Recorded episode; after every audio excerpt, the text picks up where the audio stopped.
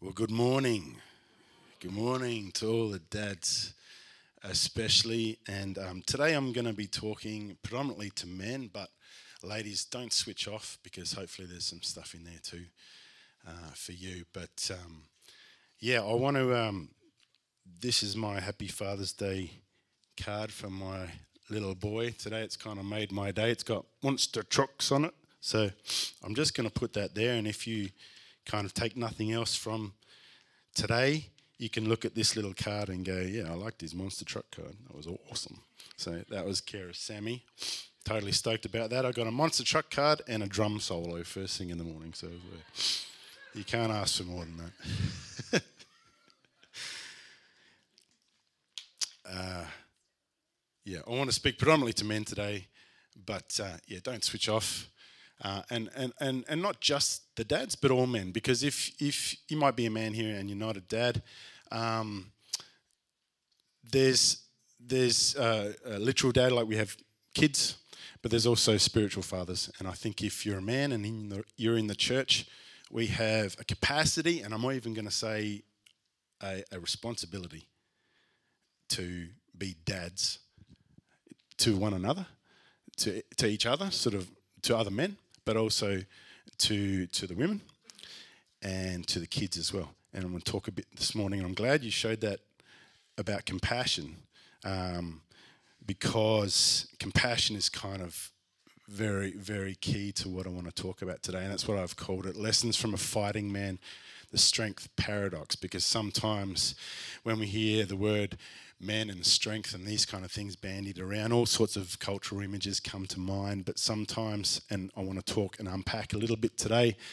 um, some lessons from a really interesting character in the Gospels who was a fighting man, a military man, but his strength, uh, where it's derived from and, and how it was outworked, uh, is a little bit paradoxical sometimes, and I want to just talk about talk about that. So when I was... Um, When I was in primary school, my idea of of being a man as a skinny little chuppa-chup of a kid with a big head and a tiny little stick figure out was, was how fast can you run? And hopefully the girls were looking, sort of run really fast from here to there, and hopefully the girls sort of noticed that. And that was my idea of, you know, and even today, you know, I kind of think that's impressive, and all the girls go, meh. But uh, maybe, maybe meh is what they were doing back thirty years ago. I don't know. Probably, yeah, that's right. And then when I was a teenager, my idea of, of what it meant to be a real man was to find the highest, tallest waterfalls that we could find growing up in, in the territory and jump off them and hope that the girls were looking. And that works just fine until you're all up there psyching each other up to get the courage to jump off this ridiculously tall thing that I would never, ever say ever jump off. Now, looking at it, I would never let my kid jump off stuff like that. But while we're all psyching ourselves up there, it this works just fine. Thanks, Sam. Thank you. You need it too. Sorry, let me just blow my nose so I don't sniff at you for the entire time. Kerry? Random blame Kerry for stuff. It's fun. You should try it sometime. Um... So when I was a teenager, my idea of what it took to be a man had uh, matured from running really fast in the playground to finding the tallest waterfall that we could find and jumping off it and hope the girls look and hope our boardies don't come off when we hit the water too. That's kind of, you know, sure. It's time to come out now. No, I'm cool, man. I'm just stay here. You mob, go ahead, you know. No, no, no. But uh, it all works well until while you're up there with your mates, psyching yourself up to run off this thing, a girl runs past you and runs clean off the edge, and then you're like, "Now we can't climb down. Now we have to. Now we have to jump off. Do you want to jump off? I didn't realize I was up here because you're up here. What are you doing up here? I'm up here because you're up here. I don't want to jump off this thing. You're insane." But all of us had to now jump off, so that kind of didn't work either. It sort of fell short. And then when I was in my twenties, my my uh, idea of what it took to be a man had matured. From jumping off really insanely tall things to when I was at a party and someone wanted to open their drink, I would open it with my eye socket. There you go. Just, there's not many of us who can do that. Hey, Dave, it's a, it's a, it is a gift. Yeah, yeah, yeah. It's, it's a gift. And then, oh, you finished with that. You finished with that can. Oh, there we go. No. So it, things have matured somewhat. Um, these were my ideas of what strength was all about. Um, but today I want I want to sort of put a big question. If we could have the next one up, thanks, Abs. We're going to kind of talk about strength within a God-given uh, agenda here this morning. And if you're new here and you're not a Christian, you're just wondering what this is about, that's okay. I'm going to try and unpack it in such a way that hopefully you can take something away from this as well. How do we as men stand up in our God-given identity and capacity to be strong in a time and culture that increasingly tells us to repress who we are? It is a good question, and it's not an easy question to unpack. But I think it's really important that we get this right as men, because to be strong or to fight in an unhealthy way is just going to make this worse. But if we're uh, looking to be men and dads and looking how to stand up in strength and how to have the right kind of fight that I actually think is God built inside of us, if we do that holding on to God's hand with one hand and holding on to people's hand with the other, will be hugely impactful, massively, and that's needed more than ever, more than ever that in my, in my lifetime that I can think of. We need good, solid, strong men today. And there's some litmus tests, and I'll go into it a little bit later on, but one is, how does a man treat women? And how does a man treat kids? And they're two really big sort of uh, indicators of the health and the strength of men. Uh, and that, that goes not just in the church, that's all men. That's all men, yep. Okay. How can we fight in the right way? How can we be strong and live courageously in a world that surrounds us with messages that promote the opposite? And you could even go so far as to argue that because of that culture that we're in, uh, it, it's more important than ever to do that. The right fight. Your strength is needed, men. Um, and this is where the, I don't want the ladies to switch off either. You can put ladies there as well. I'm speaking to the guys today, but please don't. Don't tune out. Your strength is needed. Your voice is needed. Your courage is needed. And these inbuilt character traits will be found and anchored in your identity. And your identity is determined by, or will be determined by, who or what you will bend the knee to. Your identity is determined by who or what you will bend the knee to. All of our identity, men, women, everyone in this room, your identity will be determined and shaped and anchored in by who or what you bend the knee to.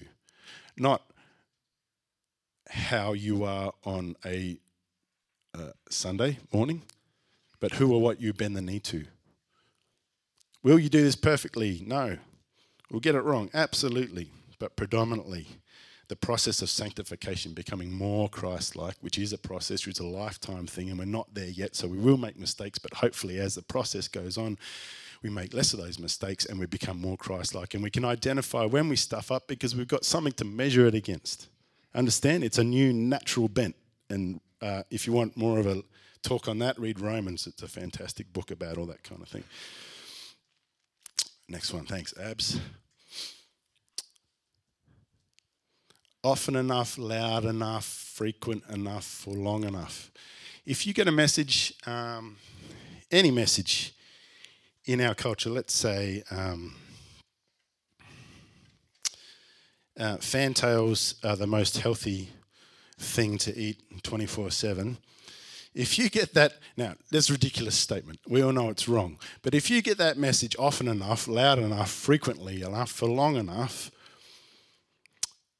um, with no counteracting of that message, even as crazy a message as that is, then guess what?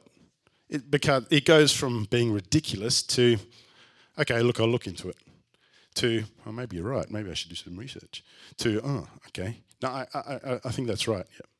I think that's right, even though it makes no sense whatsoever. It doesn't stop me eating fantails, by the way. Very nice. Where you stand will determine what you see. Have you heard that before?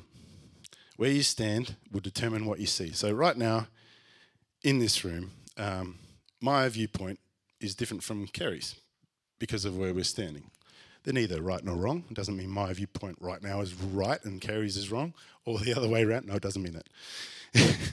Kerry's like, well, I'm right. We'll talk about this later. That's not what it means, but where you're standing and what you're standing on will determine what you see. Um, so even in a culture, if you're getting stuff loud enough, often enough, frequent enough for long enough, which is pretty much the soup that we swim in a lot of the time, uh, you can still question it objectively with a good anchor point and a good foundation. Where you're standing will determine how you see and what you see that.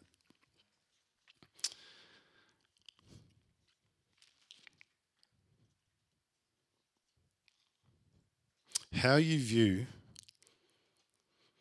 is, is, is a, you know, sometimes I talk about dangerous questions and dangerous prayers and that lead to dangerous answers that lead to dangerous outcomes. Um, here, here's a dangerous question. Um, men, how do you view your strength? Is it obsolete? Do you view it as vital? Do you see it uh, as unhealthy? Is it dangerous, or is it God-given? How we view our strength will be set by how often, how loud, how frequent, how long. So if you're, I remember years ago, one of the best sermons I've ever heard on the need to get into the Word, the Bible, and chew on it and studying it, yeah, and bounce off one another, was by a friend of mine who simply brought his dog called Boof, and his dog was next to him on the stage and said, "This is Boof. Yesterday I decided to feed Boof a week's worth of, of dog food in one day just to see what would happen." And Boof ate the whole thing, you know, those kind of sausage log things that you can get at Coles, and Boof sat there and ate the whole thing till it was eating, just sort of spread-eagled on the ground. Ate the whole thing in one day. And my friend said, one week's worth of food in one day should be cool for tomorrow. Won't have to feed my dog. Next day, Boof's starving. Needs another meal. The point was, um, in this culture that we live in, the political, cultural place that we are, and by the way, people are not the enemy, and I'm going to come back to that sooner, so let's not be reactive, okay? Um, we cannot, I'll put it to you that we cannot, it's, or it's going to be incredibly difficult to stand up with the right kind of strength and the right kind of fight and the right kind of healthy way as men if all we're getting is one feed once a week, for example here. Okay, it's got to be more than that. We can't be like Boof. Or we can be like Boof, who was very hungry the next day. Do you understand? It's not enough. Uh, that's not a legalistic statement. It really isn't, okay? Uh, I'm the kind of person that can has read the Bible many times, each book, and if you ask me to remember a certain verse, my mind just goes like a television. It's just not like that. I don't I'm not I don't have a photographic memory. It's not about knowing the right order of the books in the right. It's about knowing the author. And the more you get to any any relationship, any relationship, you know, like me and Dave, for example, we've known each other for a long time. Um, but it's because we keep in contact.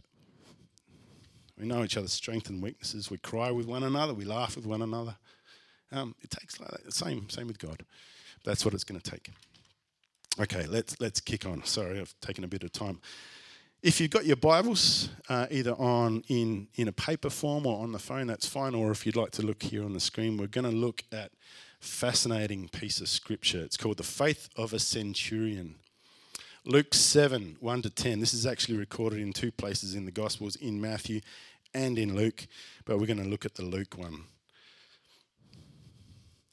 When Jesus had finished saying all this to the people who were listening, he entered Capernaum. Now, Capernaum is a town on the shores of Lake Galilee in the northwestern corner, and it was a place which was often visited by Jesus. So remember when he called Matthew, who was then called Levi, and Matthew was a Jewish guy collecting taxes on behalf of the Romans, so he was ripping off his own people and he was hated. That was Capernaum. He called Matthew out of Capernaum. So it's a Roman-occupied place. There are centurions, so a Roman centurion's servant whom his master highly valued was sick and about to die. There's a good chance the servant is Jewish. Okay, centurions, Roman servants, Jewish. The centurion heard of Jesus and sent some elders of the Jews, that's fascinating, to him, asking him to come and heal his servant. When they came to Jesus, they pleaded earnestly with him, "This man deserves to have you do this because he loves our nation," another fascinating point, "and has built our synagogue." So Jesus went with them. He was not far from the house when the centurion sent friends to say to him, "Lord, don't trouble yourself, for I do not deserve to have you come under my roof. That is why I do not even consider myself worthy to come to you, but say the word and my servant will be healed. For I myself am a man under authority with soldiers under me. I tell this one, go, and he goes. I tell that one, come, and he comes. I say to my servant, do this, and he does it." When Jesus heard this, he was amazed at him, and turning to the crowd following him, he said, "I tell you, I have not found such great faith even in Israel." Then the men who had been sent returned to the house and found the servant well. We're going to flick over to the next one. Thanks, Abby. This is the Message paraphrase of the same. Sometimes I like to read two things at the same time because of the different ways it's drawn out. When he had finished speaking to the people, he entered Capernaum. A Roman captain there had a servant who was in on his deathbed. He prized him highly, didn't want to lose him. When he heard Jesus was back, he sent leaders from the Jewish community asking him to come and heal his servant. They came to Jesus and urged him to do it, saying, "He deserves this. He loves our people. He even built our meeting place." Jesus went with them. When he was still quite far from the house, the captain sent friends out, "Master, you don't have to come all this way. Don't come to all the trouble. I'm not that good a person. You know, I'd be embarrassed for you to come under my house, even embarrassed to come to you in person." Jesus gave the order, and my ser- Jesus, give the order and my servant will be well. I'm a man under orders. I also give orders. I tell one soldier, go, and he goes. Another, come, and he comes. My slave, do this, and he does it. Taken aback, Jesus addressed the accompanying crowd. I've yet to come across this kind of simple trust anywhere in Israel. The very people who are supposed to know about God and know how he works. When the messengers got back home, they found the servant up and well. Um, can you imagine how this story deconstructs the world that the people, the, the people who are following him, listening to him? It blows everybody's world apart. If, if you're a Jew and you're in the crowd seeing this happen, it's blown you. Why? Because this guy is a Gentile. He's not one of us. We have the monopoly on faith here. We have the monopoly on belief here. Why is he coming here? Blown. Yeah? If you're a Gentile, it's your world is also blown in a really powerful, positive way. Oh my gosh. Oh my gosh. Did he just say he was amazed by this? That's incredible. Jesus was amazed.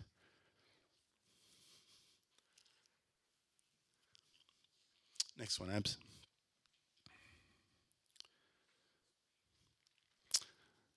So why is this account so interesting? Why is it so important to us? It's important on a few different levels. Um, the cultural, political, geographical, religious context makes it fascinating um, because we're talking about an occupied nation uh, under Roman authority. Um It was, that necessarily wasn't always all bad. Like in Capernaum, it was kind of like, well, yeah, they're here, but we've got schools and roads and things like that. But on the flip side, um, they're press ganging our, our Jewish guys into collecting taxes, and these guys are rorting the system. So, you know, it was a bit of give and take. Um, so it's an interesting political time, cultural time. Jesus was familiar with Capernaum. That's also very interesting. So I wonder if that's how the captain knew who this guy was. I've heard of this guy, this rabbi guy. He's out walking around doing all sorts of things. Can you send someone? because, you know, I've heard the rumours. So that's interesting. Uh, Capernaum had a mix of obviously Jewish and Gentile people. Um, um, I'm amazed too that Matthew records this, because Matthew was from Capernaum, or at least he worked there. Um, it, it's fascinating that he he records this about the people who used to be kind of over him. That's really amazing, I think. That's incredible. And the reason why I wanted to talk about the backstory is because uh, uh, the centurion in this story is an outsider. He's a Gentile. Unless you're Jewish here, we're all Gentiles. We're, we're outsiders. Okay, we're, we're in, you can argue later on if you want to with me, and that's fine, or with Kerry, preferably with Kerry. Um, um, take your profound theological argu- arguments to Kerry, but um, we're in a post-Christian West. We can talk about that later. We're, we're outsiders, okay? We're outsiders. Thanks, Abs. Next one. So what are the lessons today from a first century Roman soldier? Firstly, he's secure in his identity. So this guy, if, if, if there was a dictionary back then and you want to look up under the words beefcake, it'd have a photo of this guy. Beefcake, man's man. It'd be this dude. He's like in charge of a hundred other guys. They're the they're the local authority. They're the local I say, you do, give me ten, that kind of thing. That's this guy. Okay? He's a man's man, alpha male. And he's secure in his identity. I know who I am. I know who I am. That's the first thing. Next one, he's vulnerable. This is why I've, when the more I got into this, the more I thought, wow, this guy's really strong.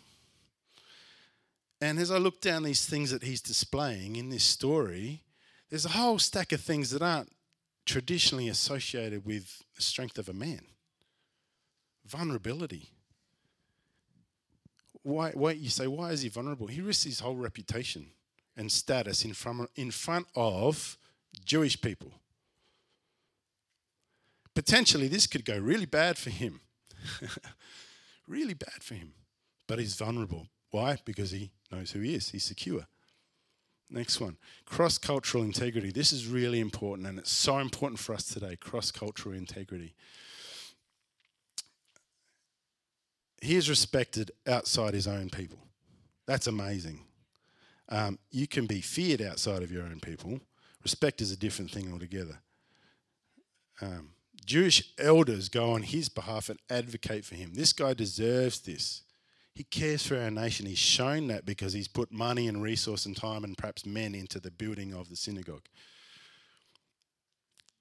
He's generous with his resource. Respect is earned, it's reciprocal. The irony of men, who have, have you ever met men who everything about their body language demands respect, wants respect, wants to be that guy, that alpha male guy, and um, the irony is that it's kind of, it's just a real turn-off. And the irony is that the men that you're most likely to more naturally respect are just those people who are secure and just get on with it. Yeah, and just do their thing. Don't point to themselves. In fact, the sentence, you must respect, would never come out of their mouth. Compassionate. I love this, and that's why I loved that story before. Compassionate. Here's a, here's a soldier who's also a father figure for people who aren't even his kids. He stands up for others, even the least of these. He has compassion on his servant. And culturally in that time, what is a Jewish servant to a Roman? Nothing. Dime a dozen. I don't care if you die. Yeah. That's huge. It's big. Faith. He has no problem believing that Jesus can do this. I don't have to have all the answers. But I've got enough faith to know that you are someone special. Even if I don't quite know that you are the king of the universe yet, I know that you're someone special. You're someone out of the box. That requires faith. Faith is different to knowledge. Sometimes in church we think, um, to say that, you know, to say that to have, to have faith is weak, it's it's not. Like, faith is different to knowledge. We've got faith. It's not blind faith. There's a whole stack of reasons why we can solidly put our firm foundation in Jesus. But it still's faith. It still takes faith. Every belief system on the planet takes faith. Um, it really isn't blind faith, and you can test it and you can poke it and prod it. This guy has faith. I love that.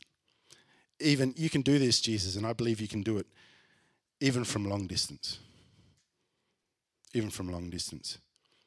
Submission. He's a man in charge, yet willing to submit to Jesus. Yeah, and a submission is another thing we don't naturally associate with strength of character, is it? I think it's really important. Submit. We need to submit. Okay? He's a man in charge, yet submits to Jesus.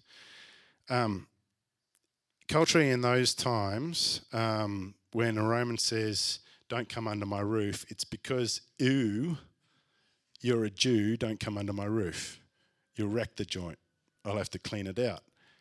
He's completely flipped that norm in front of a Jewish audience and says, "I'm not worthy for you to come under my roof." He's submitting.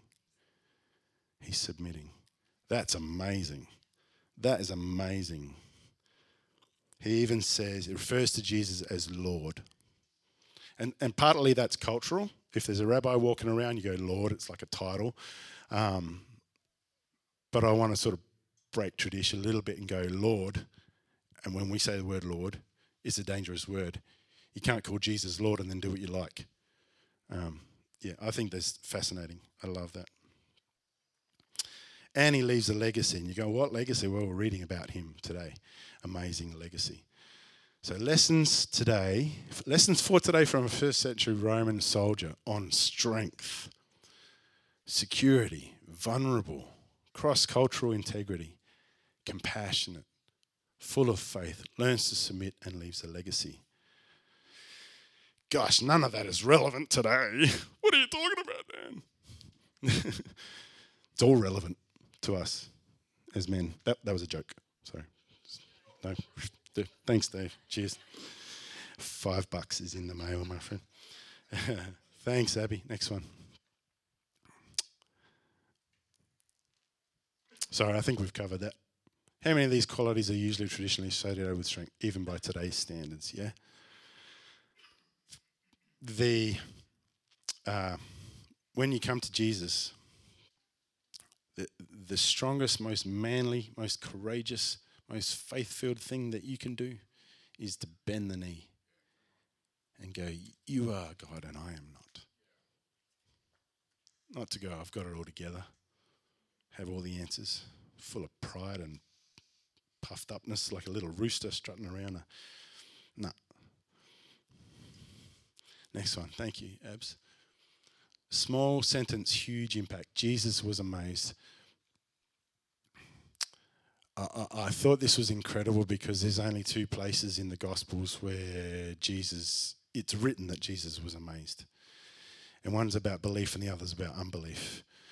And the, the, the dichotomy is fascinating because he's amazed by a Roman's belief, and the other place is in Mark six six where he's amazed by the unbelief of his hometown. Isn't that amazing? We should be encouraged because we're much more like this Roman guy than perhaps we think. I think that's fantastic. Okay.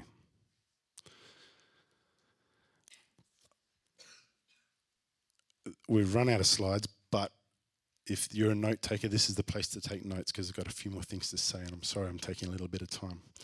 Um, but I think it's really important. So please lean in. Are you with me? You still with me? Guys especially, you still with me? Yep, fantastic.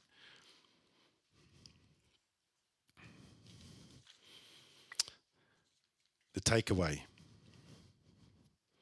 He, hear these next things in the, uh, if you're if you're a guy here today and you're kind of thinking, you know, I don't really fit the manly man kind of thing. That's not what I'm getting at. Please don't hear what I'm not saying. One size does not fit all with men. Do you understand? Yeah, you don't all have to be beefcake men. okay? It's going to take all of us uh, and all our different strengths and traits. You can be a quiet um, a quiet guy who's not into sport or anything like that, and none of, all jokes aside, none of that really matters.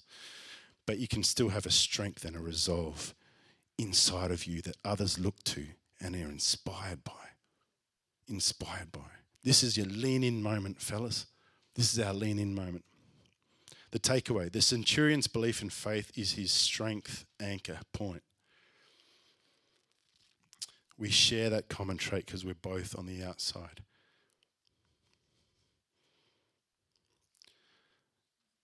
Don't suppress your God-given fight inside you, but there's a right and a wrong way to fight.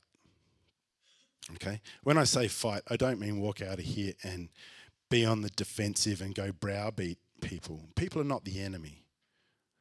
God so loved the world that he gave his only son. People are never the enemy. Don't suppress your God-given fight. Always see it through the filter of who God is and who he's made you to be in your identity, and that will help change our society around us. Don't fight embittered. Don't wrestle embittered, men. Men especially, I'm saying. Don't wrestle embittered. If you're going to wrestle, do it like Jacob, who wrestled the angel and said, I'm not letting you go until you bless me. Wrestle, absolutely. I wrestle with stuff. All my, all my life I've wrestled. I've wrestled with God even. Still wrestle with God. Do it in the right way. Wrestle in a way which is going to have an outcome which is positive for those around you, especially women and especially children, okay? Okay. Your biggest influence and input in what or who you invest most of your time and energy and resource will determine what kind of fight you bring, how your strength is displayed, how you handle hard times, how you're perceived by others, what you're willing to say no to. This is a big one. What you're willing to say no to because of your bigger yes. Okay? And ultimately what your anchor point as a man is established in. The firm foundation of Jesus or a world that keeps on shifting and moving and changing its dictation about who you should be and how you should behave. We get a choice here, fellas. We get a choice here about what sort of strength will be our bedrock. What sort of strength will be our anchor point? Can I strongly suggest that you put your strength in, in Jesus and follow his example? Never has a stronger man walked the earth. Never has a more compassionate man, merciful man, walked the earth. Those things are not mutually exclusive, and they never were. They never were. Final thoughts. The centurion is respected as an outsider. We are outsiders. I know I'm repeating myself. This is really important. First Peter three fifteen, but in your hearts revere Christ as Lord. Always be prepared to give an answer to everyone who asks you for the hope that you have, but do so with gentleness and respect. I was reading a preface of a book the other day written by a Christian guy who was arguing with an atheist, and after two pages I was disgusted with the Christian. Why? Because there was no respect. And he won the argument. But what happened to that? I've got no time for that. Not saying don't argue, don't be strong, don't work out with fear and trembling your own salvation. Of course, those things are biblical, but do it always with respect. Always with res- always with respect. Which might mean you win a, you lose an argument, but you win the person. This is the last thing I want to say.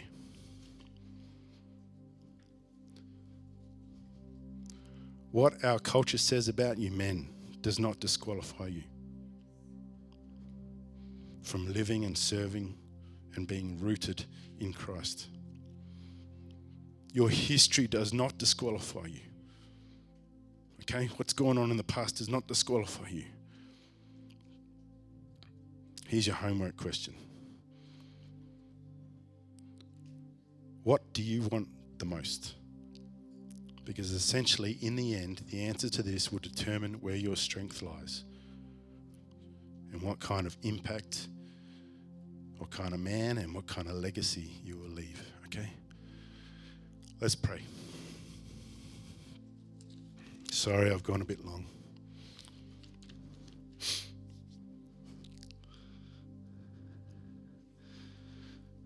Father, we're your boys. And as boys, we will climb from tall places and and scrape our knee. And as boys, we will make mistakes. And as boys, we will get it wrong. And as boys, we'll also try and test our strength.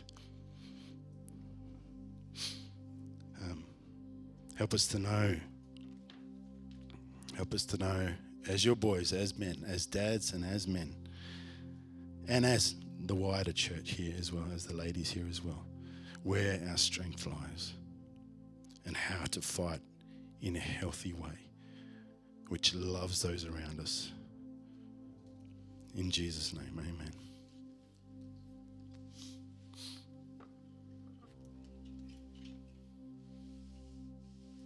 You still there? We're still, still going? To share, that's gross, sorry. Um, first question, Dan. Okay, so what we do, welcome back. What we do um, sometimes here at A C C is this number here on the screen. You can actually text any question to it that you have. Maybe you've, there's a question that you've had about something that Dan has spoken about, or um, something that he's touched on and you'd like him to maybe expand on a little bit. This is the time. This is where you're allowed to take your phone out in church and text someone in church. So you can go ahead and begin to do that. And, and just as you do, just for this next few minutes before we have lunch together, um, Dan, I've just got a couple of questions already here. And um, actually, I'm just asking on behalf of your wife, do you put your clothes in the basket or beside? So, define basket. It's a very broad term. Like, when you say basket, uh, do you mean like a... Uh, yeah, yes, yes, thank you. Then yes. I'm with James. Thank you very much. When you say basket, do you mean in the general laundry area? All right, I feel like that's enough for that. I thought it would be funny, but it just went went down a path I wasn't expecting. Also, James, I'm telling your wife. Okay, come on, come on, come on. This is a spiritual moment. Kesha's making us sound holy right now, so let's make the most of that. Um, Dan, what's something that you have really fought for and you were really glad that you did? You're really glad that you fought for? Okay. Um, I think for me, and this is me being very vulnerable, and you know, I talked right at the end there about your, your history doesn't disqualify you, men. Uh, something that I've fought for and I fight for every day is my mind. I have a um, long history of mental health stuff, and if I allow it to dictate and get on top of me, my fight goes all pear-shaped, and it's not pretty at all. So um, my first place that I, in any any day, and this is a daily thing, sometimes a many times a day thing, my first fight is for this. Uh, and, and the word says, be transformed by the renewal of your mind. Yeah? That'll dictate to your heart and that'll outflow into your life. So that that's probably probably the biggest thing. And then if I'm fighting for that and I know I'm in a good headspace and I know I'm in the right place, then I can then uh, I can I can stand up and I can stand up for women and I can mm. be a good dad and, and yeah, great. Yeah, beautiful. That's a beautiful answer. Um, someone has written, is submission the same as surrendering to God? And maybe you want to talk about that. I feel like culturally for us, and you might feel the same way, that word submission, people don't like it. um, but if I could just encourage you, as Dan answers as well, that submission is not bad. The subject of that we submit to, who we submit to, that's what matters. And I just want you to know, if you're if you're like not a Christian or if you're just visiting this morning, submitting your life to God is not a scary, horrible thing, because God is kind and faithful and he will look after you. So who we submit to really matters. Um, so Dan, submission and surrendering, how and to God, how are they how are they maybe different? I I actually think they're quite similar. um, in lots of ways. I think there's a lot of overflow between those two things, submit and surrender. In, in my mind, the first picture that comes to surrender is someone laying down their arms. Uh, have you, you know the movie um, Bruce Almighty, Jim Carrey?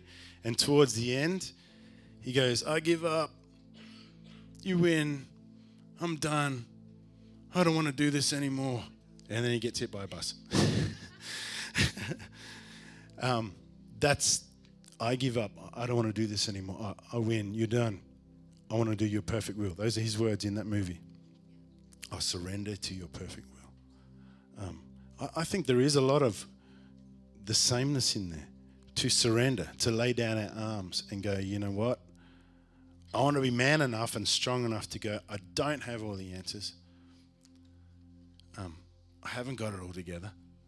Sometimes I'm really frightened. You're God and I'm not. I submit to you. I surrender to you. I give up my will. Yeah, that's great, Dan. Um, someone has written, was it running really fast that impressed your now wife? Yes. And then I kept running for a long time and she had to catch me. Okay, bring it back for a tick. Right. No, it was the, um, I opened a beer for her at a party. That's what, that was the, that was the deal sealer. She went all week at the knees and, no. Yeah, I okay. can't actually no, do that. Yeah, that's fine. You can stop there. So um, this person has written, this is not a question, but I want to say thank you to Dan for being a brother and a role model and a father figure to people who he might not, who he might not even see. He is a walking definition of what he just talked about. So how beautiful is that, Dan? And I agree, and we agree. So thank you for bringing that word this morning. Um, I think that's it. Hey. That's it for questions. I haven't had any more, so we're going to finish up there. We're going to have some lunch together, so hang around. There's some Subway. There's some sausage sangers. Yeah, do you want to talk about that and then pray us out? Is that cool? I can be more powerful. Oh. Seriously. Yeah, sure. Because I'm the alpha. Is that what you mean? So, no, okay. No, okay, seriously. So on the no, on because you're because you're the woman and you're the leader of our church. That's why. Okay. Okay. Look, everyone, calm down.